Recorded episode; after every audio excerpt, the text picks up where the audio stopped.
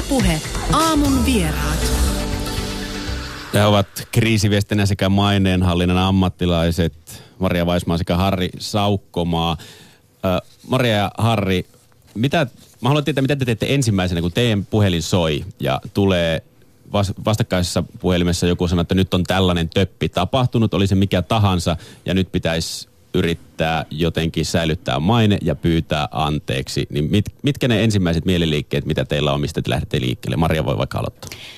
No mä sanoisin 2 sanaa, kokonaiskuva ja konteksti, että ne on, ensin me hengitetään syvään, joskus yhdessä asiakkaan kanssa ja joskus vain itsekseen, mutta sen jälkeen näiden 2 tekijän määrittely. Ja sitten jos on kysymys tämmöisestä hyvin negatiivisesta asiasta, joka, ja vielä jos se henkilöityy henkilöön, niin usein myös välttämätön kysymys on siihen alkuun se, että onko tämä totta ja onko näillä väitteillä perää, että saadaan se käsitys siitä, että missä ollaan, niin pystytään myös arvioimaan sitten se, että onko mahdollisuuksia aloittaa yhteistyötä. Me tehdään näitä keissejä tosi paljon ja ollaan tehty 10 vuoden aikana todella paljon ja meillä ensimmäinen asia vähän niin kuin tuossa äsken tuli esiin on se, että käydään läpi se keissi mahdollisimman hyvin eri puoliltaan ja mahdollisimman rauhallisesti. Ainahan se aikataulu ei ole hirveän hyvä. Että joskus on todella kiire, joskus on vähemmän kiire, joskus on muutama päivä aikaa, mutta joka tapauksessa sen peruskuvan pitää olla kirkas ja sen pitää olla yhteinen sen asiakkaan ja meidän välillä, että me ollaan niin kuin samaa mieltä siitä. Sä oot, Harri, todella pitkän linjan kriisiviestinnän asiantuntija. Tiedätkö sä jo odottaa, että kun sä näet mediasta, että nyt kipsisakka allas vuotaa jossakin tai joku on nyt mistä kourinut. Mistä sulla se kipsisakka ihan tuli vaan random esimerkki, joo. Tai joku on nyt kourinut jotain jossakin tai kohdellut epäasiallisesti, niin osaatko jo odottaa, että puhelin kohta soi? No ei, siis se soi, mutta mehän myös soitetaan. Eihän me nyt kuljeta lehtiä tuolla passiivisena. Kyllä me ollaan yhteydessä jatkuvasti semmoisiin keisseihin, jossa näyttää siltä, että tarvitaan meidän apua. Me ollaan hyvin, hyvin aktiivisia, mutta kyllä me tietysti jonkun verran nähdään otsikoista, että tuossa voi olla sellainen keissi, joka tulee. Mutta siis se voi tulla kelle tahansa muulle, vaikka Miltonit tai kelle vaan. Mutta onko semmoisia tilanteita, että teidän ei tekisi mieli puuttua tähän tapaukseen? Että olette vähän sillä ouch, että tohon en mielelläni lähtisi koskemaan tai sorkkimaan.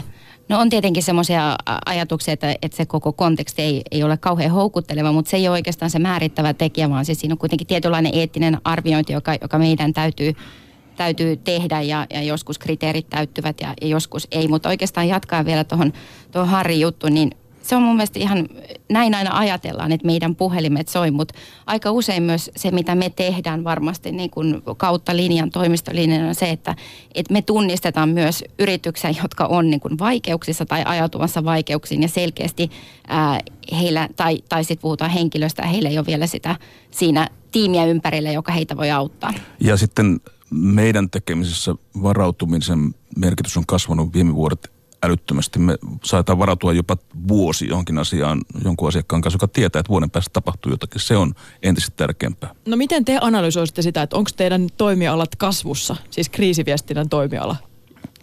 No mä oon tehnyt tätä hommaa nyt 10 vuotta. Mä oon ollut pitkään mediassa ja journalistina sitä ennen ja muuta. Niin sinä aikana, kun me ollaan tehty, niin varmaankin se on kasvanut sillä tavalla, että kriisien määrä on kasvanut, maineen merkitys on kasvanut tavattomasti ja maineen menettämisen riski on noussut 9 suurimmaksi riskiksi yritystoiminnassa. Ja sitä kautta, ja sitten sosiaalisen median vaikutus on ollut se, että ne on nopeita, ne tulee yllättäen, ne tulee niin kuin erilaiset suunnista kuin aikaisemmin.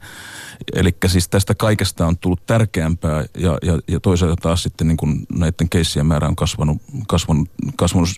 Onko ne todella semmoisia asioita, joita aikaisemmin olisi tapahtunut tuskin, mutta niiden niin kuin tulo julkisuuteen on nopeaa ja se on kasvanut ehdottomasti.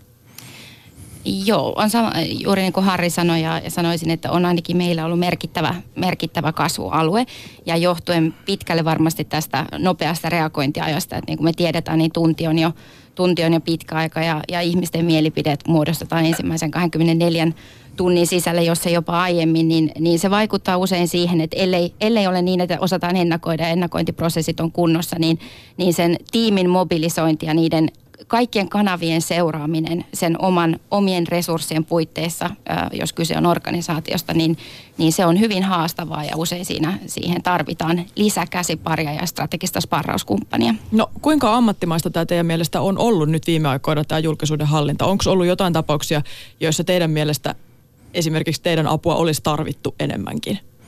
Ainahan meidän apua tarvitaan enemmän, mutta olen mielettömästi jatkuvasti. Mutta vakavasti, niin no kyllä, tietysti voi sanoa niin, että silloin jos katsoo semmoisia keissejä, joissa itse ei ole mukana, niin aika nopeasti alkaa nähdä, että onko siellä ikään kuin ammattimaista toimintaa, tehdäänkö se niin kuin systemaattisesti se juttu, tehdäänkö se niin kuin hyvin, että kyllä se niin kuin sillä tavalla tunnistaa ja sitten on tietysti semmoisia keissejä, joissa ensiksi lähdetään tekemään ilman tämmöistä ammattimaista otetta, ilman niin kuin strategista näkemystä, mahdollisesti ilman kumppania ja sitten kun se alkaa entisestään vaan pahentua, niin sen jälkeen sitten haetaan siihen se kumppani, jolloin tilanne on jo aika paha. Tai sitten se on niinku tehty just sillä tavalla, että kumppania aletaan vasta sitten hakemaan, kun selvitellään jälkiä ja kerätään palasia. Että se sellaisia keissejä myös näkee, monenlaisia vaihtoehtoja. Mutta tietysti jotkut, totta kai ne, joskus semmoiset tyypit joutuu tähän kriisiin, jolloin kerta kaikkiaan ei ole resursseja tai jotka ei osaa sitä. Ja sekin on ehkä aika raadollista tällä hetkellä julkisuudelle, että se voi niinku osua melkein kehen tahansa, jopa niinku semmoisenkin ihmisen, jolloin ei ole minkäänlaisia mahdollisuuksia ikään kuin puolustautua kunnollisessa tilanteessa. No miten sitä omaa kriisiä voi tyypillisesti syventää tai ihmiset tulee tyypillisesti julkisuudessa syventäneeksi vahingossa? No yksi erittäin yksinkertainen asia on se, että siinä on siis monta vaihtoehtoa. Kaikki mitä sanotaan, sen pitää olla semmoista, että se toimii siinä tilanteessa, mitä sanotaan ulos.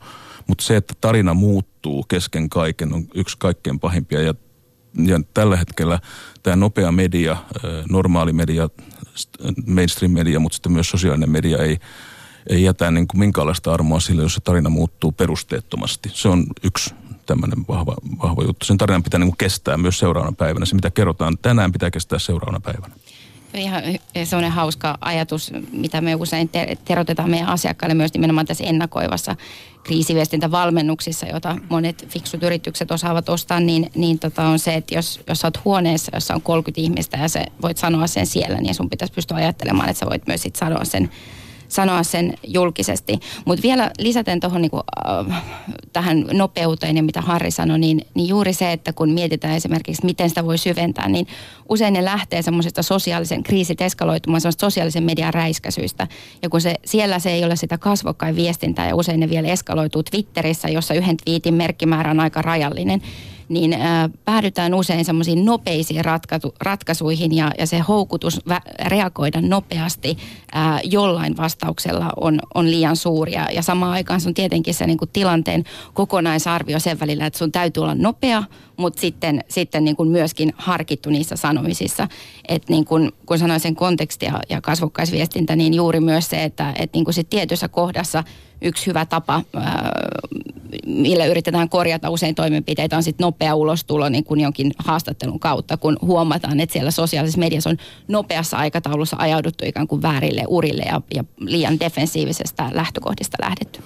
Sitten ensimmäiset virheet saattaa syntyä myös silloin, kun joku iso media tekee isoa juttua jostakin kohteesta, niin jos siinä tilanteessa se kohde tai se yritys ei yhtään, tai organisaatio tai yksityinen ihminen ei yhtään tiedä, miten toimia median kanssa, jos sillä ei ole kokemusta siitä, kuinka toimitaan Helsingin Sanomien tai Yleisradion tai jonkun muun median kanssa, niin se saattaa toimia siinä mediatilanteessa jo niin väärin, että tavallaan se liikkeelle lähtö on jo täysin mahdoton. Siinä on, niissä tilanteissa pitäisi jo osata aika paljon. Tämä ei pelkästään sosiaalista mediasta nousevia, vaan nämä niin kuin viimeaikaiset on ollut myös suurten tämän perinteisen median juttujen aikaansaamia asioita. Tuleeko sinulla mieleen joku esimerkki? Itsellä nyt ainakin resonoi tämä Brother Christmas. No se on yksi hyvä esimerkki. Siis täytyy antamasta näitä tietoja. Se oli yksi hyvä esimerkki. Ja tokihan tässä nyt on niin kuin Yleisradio tehnyt viime viikkoina ihan näyttävää journalismia ja siis siinä Brother Christmas-jutussa niin mua hiukan askarrutti se volyymi, jolla Helsingin Sanomat lähti siihen liikkeelle. Kyllä musta se oli niin kuin perusteltu juttu kirjoittaa sitä asiasta, mutta jos ajatellaan sitä, että Että se on sellainen keissi, ja sitä aluksi on niin kuin 3 aukeamaa, niin se oli aika paljon siitä asiasta. Mutta siis tässä en niin kuin, olisin varmaan Helsingin Sanomien päätoimittaja, jos olisin julkaissut jutun siitä, mutta jäin miettimään sitä kokoa, varsinkin kun sen jälkeen tuli vielä toinen juttu sitten perään. Että mä tarkoitan, että nämä on aika isoja siis, kun iso media lähtee tekemään ison jutun tällä hetkellä, ja myös juttumuodot on semmoisia, että taas vaihteeksi pitkät jutut on aika lailla suosiossa. Tietysti yhteiskunnallista merkitystäkin tällä yksittäisellä tapauksella oli, ja varmaan viittasit tässä myös ehkä Aku Louhimies-keissiin, mistä puhuit Yleisradion muodostuksesta. No joo, mutta kyllä niitä on kaikenlaisia, siis niin kuin tutkiva journalismi, mitä itsekin olen aikanaan tehnyt aika paljon, niin sitä tehdään, onneksi tehdään. Siis mä arvostan hyvää tutkivaa journalismia todella paljon, mutta että silloin kun tutkivaa journalismia tehdään, niin usein lopputuotos on aika iso, niin kuin vaikka se tavallaan se aihe, silloin kun sitä lähdetään tekemään, ei ole ihan valtavan iso. Kun puhuttiin tuosta kontekstista, niin korreloiko se jotenkin sen reagoinnin nopeuden kanssa, että kuinka isosta töppäyksestä on kyse, jos se on niin kuin ihan äärettömän iso, milloin globaaleja vaikutuksia, niin sitten pitää vähän miettiä pidempään, kuinka tämän anteeksi pyynnön kanssa tulee ulos. Jos miettii vaikka, no nyt viime aikoina Facebookin tämä tietovuoto, 50 miljoonaa ihmisen tietoja vuodettiin sitten eteenpäin ja siitä johtuneet sitten ongelmat Facebookille. Siinä meni kuitenkin Facebook on nopea toimija näin ja mahdollisuudet toimia tosi nopeasti, niin kohtuullisen kauan, että semmoista kunnon anteeksipyyntöä tai minkäänlaista kannanottoa tähän koko tietovuotoon edes saatiin. No se korreloi aika minun mielestäni sitä, että siinä oli kyse isoista asioista ja selkeästi niin kuin valmistautuminen ja prosessit eivät olleet siellä paikallaan, että heillä meni se 3 päivää aikaa arvioida ja sitten kun he viimein tuli ulos, niin heillähän oli myös hyvin niin kuin konkreettinen suunnitelma kertoa medialle siitä, että mitä he aikovat tämän kanssa tehdä, mutta se oli automaattomasti suurelle yleisölle liian myöhään ja se luottamuksen rakentaminen heillä, brändillä, jolla on muutenkin ollut jo haasteita ja kuten, oliko se The Wiredissa vai missä sanottiin, että miten ironista, että Facebook, joka on muuttanut meidän tapaa viestiä yleisesti niin sit, ja nimenomaan nopeuttanut sen ja ollut siinä uranuurtaja, niin he ovat se sama, jolla sitten on aidosti itse, kun se kohtaa heitä itseään, niin ongelma reagoida nopealla aikataululla. Musta on aivan tavattoman hauskaa se, että siis Facebook pomo silloin, kun hätä on suurin, ostaa painetusta sanomalehdestä muutaman sivun. Siis se on musta niin kuin tavattoman hienoa ja se kertoo siitä, että printillä on tulevaisuutta. Mutta tuohon se kysymykseen vielä, niin siis nämä anteeksipyynnöt on ollut todella valjuja Volkswagen-keississä. Mä luin nyt vielä uudestaan sen Facebookin sen sivun tekstin, niin se on edelleen valjuja. Ja se mun teoriaani siinä taustalla on se, että kummassakin tapauksessa olan takana on kymmenkunta juristia, jotka lukee ne tekstit. Ja mä aikanaan kommentoin sitä Volkswagenin anteeksipyyntöä, jonka ne osti muun muassa Helsingin Sanomistakin silloin kokonaisen sivun. Siinä ei sanottu sanaa anteeksi eikä muistaakseni pahoillaan olemista. Siis se oli niin hukkaan heittyä rahaa kuin voi olla ja sellaista juridista mambo jumboa, että ei ollut mitään rajaa. Vaikka tuossa muodostui se ongelma, että jos sen pyytää anteeksi, niin silloin myöntää tehneensä myös jotain väärin. Kyllä, siis se on niin juridisesti. Ja siis useinhan se on juridinen ongelma. No. Siis usein se on sille organisaatiolle. Siis anteeksipyynnön yksi hankaluus isoissa keisseissä, isoissa organisaatioissa on se, että organisaation pitää olla varma, että se ei tule pyytäneeksi ainakaan anteeksi mitään semmoista, mitä se ei ole tehnyt. Ja ettei se lisää tavallaan itse sitä kriisin syvyyttä. Ja sitten tietysti nämä juridiset puolet ja kuka on vastuussa ja mistäkin asiasta. Tätä 4 päivää tai 3 päivää, mä en niin kuin ole hirveän huolissani siitä, että se kestää 3 päivää sen takia, että myös usein organisaatiolla on iso ongelma selvittää, mitä oikeasti on tapahtunut. Siis mikä on se faktapohja, jos on iso keissi. Ja isot yritykset eivät sillä hetkellä tiedä täsmällisesti, mitä on tapahtunut. Ja usein niille ei anneta aikaa selvittää sitä faktapohjaa, joka olisi tosi tärkeää, jotta he voivat sen jälkeen toimia siinä oikein, pyytää anteeksi ja myös niin kuin korjata ne virheet. Niin miten sitten teidän mielestä olisi pitänyt pyytää anteeksi, jotta se ei olisi ollut valjua? No anteeksi. Sanoa ihan siis anteeksi. Niin siis ensinnäkin sanoa anteeksi ja sitten ottaa henkilökohtainen vastuu. No varmaan sitten Zuckerbergistä jotenkin otti, mutta kun se ilmoitus oli myös niin kuin otsikoitu nyt sitten vaihteeksi tällä if-sanalla, että jos olemme tehneet, emme ansaitse. Tämmöinen jossittelu anteeksipyynnön tilanteessa on aina hirveän iso virhe.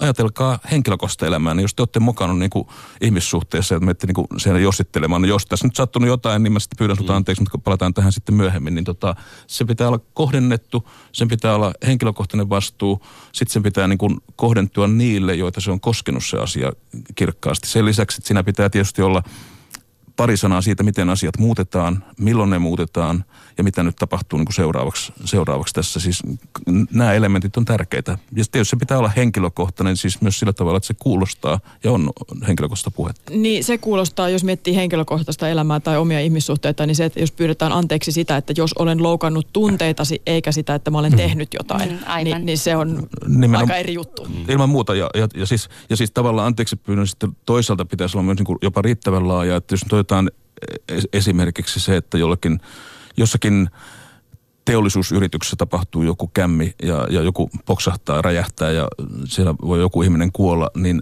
se ei ole pelkästään se, että siellä joku ihminen kuoli, vaan se on saattanut aiheuttaa sitten niin kuin kauhua ja angstia siinä ympäristössä. Silloin pitää niin kuin ymmärtää tunneälyn kautta myös se tilanne, että ketä kaikkia muita on saattanut koskettaa tämä asia ja myös sanoa sekin ääneen siinä tilanteessa. Ja nimenomaan toi kohdennus, että musta tuntuu, että usein päädytään niin kuin pyytämään anteeksi yleisesti ja pyytämään anteeksi ikään kuin medialta, että näin on tapahtunut ja se ei kohdennu niihin henkilöihin ja niihin on sitten ollut kyseessä onnettomuus tai asiakkaat, joiden tietoja on päätynyt väärin käsiin. Eli niin kuin tosi usein huolehditaan siitä äänekkäimmästä sidosryhmästä, joka on media, mutta unohdetaan niin kuin ne asiakkaat. Mutta vielä noista hyvistä esimerkkeistä, mistä puhuttiin tässä, niin tuli mieleen, vaikka siitä on jokunen vuosi, että milloin minkälaisissa esimerkkeissä on tehty hyvin, niin kun Virgin Galacticilla räjähti se heidän koealuksensa, jonka oli tarkoitus jossain aikavälillä mennä avaruuteen, niin Richard Branson, hän oli heti paikalla, lensi onnettomuuspaikalle. Hän teki näin myös silloin, kun Virgin Train onnettomuus tapahtui. Sen lisäksi hän antoi vakuudet siitä, että hän edelleen uskoo tähän, vaikka näin traaginen onnettomuus tapahtui ja aikoo olla mukana edelleen sillä ensimmäisellä matkalla, kun mennään sinne avaruuteen. Ja koko se tilanne, että miten niin kuin näin ikävän, jota kuitenkin povattiin, että tämä saattaa olla nyt kaupallisen avaruusmatkailun loppu, kun tällainen kävi tässä vaiheessa, niin hän jälleen kerran onnistui kääntämään sen hyvin. Ja vielä se, että hän oli myös henkilökohtaisesti toimitusjohtajana vastaamassa sosiaalisessa mediassa yksittäisten ihmisten twiitteihin ja kysymyksiin. Että siinä on niin kuin ehkä tämmöinen malliesimerkki tällaisesta median rakastamasta julkisuuden hahmosta, joka on pystynyt handlaamaan myös niin kuin kaksi erittäin haasteellista kriisitilannetta. Näistä virheistä vielä, niin tuohon liittyen, niin uhriutuminen on tietysti hirveän iso virhe, ja sitä tapahtuu jatkuvasti. Eli siis anteeksi pyytäjä niin kuin itse ottaa niin kuin uhrin roolin, ja se on karmeita katsottavaa, sitä ei niin kuin hyvä seuraa. Mutta se on myös mun mielestä kauhean inhimillistä, että niin kuin siinä turhautuneisuudessaan koetaan, että yritetään sanoa oikeita asioita ja selittää samaan aikaan, että hei, tämä juna menee nopeasti eteenpäin, tähän on vaikea päästä kyytiin, ja me ollaan niin kuin koko ajan 2 askelta jäljessä. Ja sitten niin päädytään lausumaan ihan vaikka sivulauseessa muutaman kerran, että kaikki mitä me sanotaan medialle niin väännellään. Kuten nyt esimerkiksi pystytään huomaamaan tämmöinen Britannian suurin hyväntekeväisyysjärjestö Oxfam, niin kävi ilmi, että heidän työntekijänsä, jotka menetään antamaan apua Haitille, niin he ovat myöskin halunneet ostaa seksipalveluita siellä. Ja tästä tämä tuli sitten julkisuuteen nyt ja he ovat nyt tämmöisessä isossa kriisissä, koska heidän johto on nimenomaan vähätellyt. Kun puhutaan niin kuin vähättelyvalehtelun vastuunkanto, niin siellä on se vähättelyvaihe ja uhriutuminen, niin kuin Harri sanoi, että syyllistetään mediaa siitä, että heille annetaan reilua mahdollisuutta ja oikeutta sanoa asioita. Että se hirveän niin kuin nopeasti ajautuu siihen ja sitten... Tarkoitin sillä uhriutumisella myös sitä, että sanotaan se, kuinka hirveän rankkaa itsellä on ollut. Sehän oli se klassinen Floridan öljyonnettomuus, jossa se öljylautan päällikkö halusi elämänsä takaisin kesken sen kriisin, joka jää siis niin kuin on jäänyt jo kriisiviestinä niin kuin kaikenlaiseen historiankirjoitukseen. Niin samaan aikaan, kun 9 ihmistä kuoli onnettomuudessa. Niin, että Meksikon lähti täynnä öljyä ja eläimiä kuolee ja elinolot, niin samalla laitetaan vielä televisiomainoksia, missä tämä samainen toimitusjohtaja sanoi, että olemme pahoillamme. Joo. Kyllä. Että kyllä näillä sanamuodoilla on merkitystä. Kaikenlainen huumori on vaarallista ja niin kuin... Kaikenlainen muukin sen asian vähättely on tietysti vaarallista sen tilanteessa. Niin, tulee mieleen siis entisen valtiovarainministeri Alexander Stubbin lausunnot, jossa hän siis eduskunnassa oli sanonut, että 90% tätä kiisteltyä hallintarekisteriä koskevista lausunnoista olisi ollut myönteisiä, ja sitten Hesari kertoi myöhemmin, että itse asiassa nämä lukemat olikin toisinpäin, että vain 10%. Ja hänen reaktionsa, Stubbin reaktio tähän oli se, että hän totesi, että sori siitä. Ja se se oli niinku huono vitsi tai se oli se, siis suomen kieli on mielenkiintoista. Tämä sana anteeksi on aika vakava, se on aika syvä sana verrattuna moneen muihinkin kieliin ja meillähän ei ole hirveän monta muotoa anteeksi pyynnölle. Monissa muissa kielissä on useampi muoto, me voidaan niinku sitä sävy voidaan säätää, mutta se on niinku siinä on semmoista jylhyyttä, semmoista luterilaista syväjylhyyttä siinä sanassa ja sen takia se on voimakas sana ja tietysti kaikki on inhimillistä, siis jos joku ihminen joutuu tämmöisen kriisin keskelle, niin silloin siinä tilanteessa, kun se täysin läpivalaistaan, niin tietysti paljastuu se, onko se tottunut pyytämään anteeksi, koska aikaisemmin mitään elämässään, mikä sen suhde on omiin tunteisiinsa siinä tilanteessa, miten se yleensä käsittelee ihmisiä ja se on siinä keskipisteessä ja se on silloin, kun se vielä symboloi sitten jotakin suurta yritystä, niin se on ihan valtava sähkövirta, joka siinä tilanteessa on läsnä ja loppujen lopuksi on kysymys siitä, kuinka se ihmisenä kommunikoi siinä ja samalla pelastaa mahdollisesti sen organisaationsa. Ei helppoa. Niin ei todellakaan, ja tulee mieleen, että organisaatio tavallaan jo assosioidaan, tai on jo selkeää se, kun organisaatio pyytää anteeksi, että siellä jonkunlainen suurempi suunnitelma on takana. Siihen on varmaan haettu apua viestintäammattilaisilta, kriisiviestinnän ammattilaisilta, mutta sitten jos se kohdistuu esimerkiksi yksityishenkilöön, joka tekee tällaisen julkisen anteeksipyynnön, niin syökö se jollain tavalla sitä vilpittömyyttä ja sitä niin kuin asioita, ajatuksia sen anteeksipyynnön takana, jos siihen on pyytänyt apua joltain, eikä se tapahdu niin sanotusti spontaanisti lainausmerkeissä? No, itse olen sitä mieltä, että olemme nähneet sen, että onko kyseessä organisaatio ja organisaation johdon edustaja tai sitten yksityinen henkilö, niin ne on kuitenkin inhimillisiä reaktioita ihmisessä. Ja se, että usein myös näissä, joissa niinku edustetaan niin sanotusti henkilöbrändiä tai se on niinku itse henkilö siinä pelissä, niin se, että saattaa olla kerta kaikkiaan niin, että se tilanne on hyvin sekava ja hyvin vaikea hallita ja henkilö on itse niinku suurten tunteiden vallassa. Ja se, että niinku löydetään siihen jokin kumppani, joka pystyy auttamaan sen jäsentelyssä ja niinku olemaan siinä tukena, että on se sitten ihan oikeastikin psykologi tai viestintäkonsultti tai joku muu, niin se, mun mielestä hänellä on oikeus ihan yhtä lailla kuin organisaatioilla pyytää ja hankkia itselleen apua. Emme me ainakaan tekerissä toimi sillä tavalla, että me työnnämme jonkun anteeksipyyntödisketin ihmisen aivoihin tai chipin sinne sisään, että nyt sä niin kuin meet tonne ja avaat tuosta päästäsi ja nyt sun niin kuin on puhdistettu. Me tehdään se totta kai yhteistyössä, meillä täytyy olla riittävästi näkemystä siihen, että millainen tyyppi se on, millä tavalla hän ajattelee itse, millä tavalla hän puhuu ja kyllä usein näissä keisseissä sillä ihmisellä on joku suunnitelma tai joku ajatus itsellään, mistä lähdetään liikkeelle. Me voidaan olla se peili, me voidaan niin kuin varmistaa, että siinä niin kuin on asiat niin kuin oikein, mutta se, että se olisi ikään kuin valmisteltu kokonaisuudessaan jossain muualla tämmöinen pyyntö, niin en muista semmoista keissiä, mutta sen sijaan taas niin kuin erittäin vahvaa sparrausta, erittäin vahvaa keskustelua siitä ja niin kuin sen muistuttamista, että mikä tässä on tärkeintä siinä tilanteessa. Se on hyvin niin kuin semmoinen niin kuin laserinkirkas tilanne ja siinä pitää priorisoida asioita, mitkä on tärkeitä. Toisaalta myös semmoinen tilanne, missä tunneälyn pitää olla tosi vahvasti mukana. Niin te ette kirjoita siis puheita tai twiittejä? No, kirjoitan omia twiittejä, mutta en muista, että olisi kirjoittu mikään asiakkaan puolesta twiittejä. Puheet, jos asiakas pyytää meiltä puheen, totta kai me kirjoitetaan puhe siis, mutta jos se viittaa niin kuin anteeksipyyntöihin, niin aika harvoin ne on semmoisia niin kuin puhemuotoisia, niitä käydään läpi ja harjoitellaan kyllä, mutta että kyllä se on niin kuin yhteinen tämmöinen niin prosessi, jossa syntyy lopputulos, jos me autetaan anteeksipyynnön tekemisessä. Entäs Miltonilla? Lausuntoja, twiittejä, ulostuloja, puheita? Me autamme asiakkaita muotoilemaan yhdessä asiakkaan kanssa sparrauksena, mutta siis se, että yhteistyössä asiakkaan kanssa kyllä me myös olemme usein se kumppani, joka auttaa siinä viimeisessä muotoilussa ja näin, mutta kuten Harri sanoi, niin se on tosi tärkeää, että se ajatus ja ne arvot ja se kulttuuri ja nämä taustakeskustelut tulee hyvin vahvasti sieltä asiakaspuolen taholta, josta sitten lähdetään yhdessä rakentamaan sitä kokonaisuutta. Miten te näette, että miten Me Too-kampanja, sen aloittaminen, niin kuinka paljon sen vaikutus näkyy tänä päivänä niin ylipäätään näiden anteeksipyyntöjen määrässä, näiden kohujen määrässä. Et kuinka suuri se vaikutus on? No kyllä Me Too on suuri asia ja se on asia, joka myös menee niin kuin, joka ei ole ollut edes hirveän nopea, vaan se jatkuu yhä.